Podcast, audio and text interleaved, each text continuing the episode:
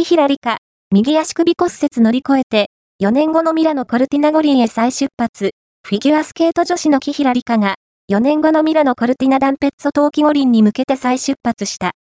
右足首故障で北京冬季五輪出場を逃した2018年グランプリファイナル女王。得意のジャンプ練習も再開し、完全復活を目指している。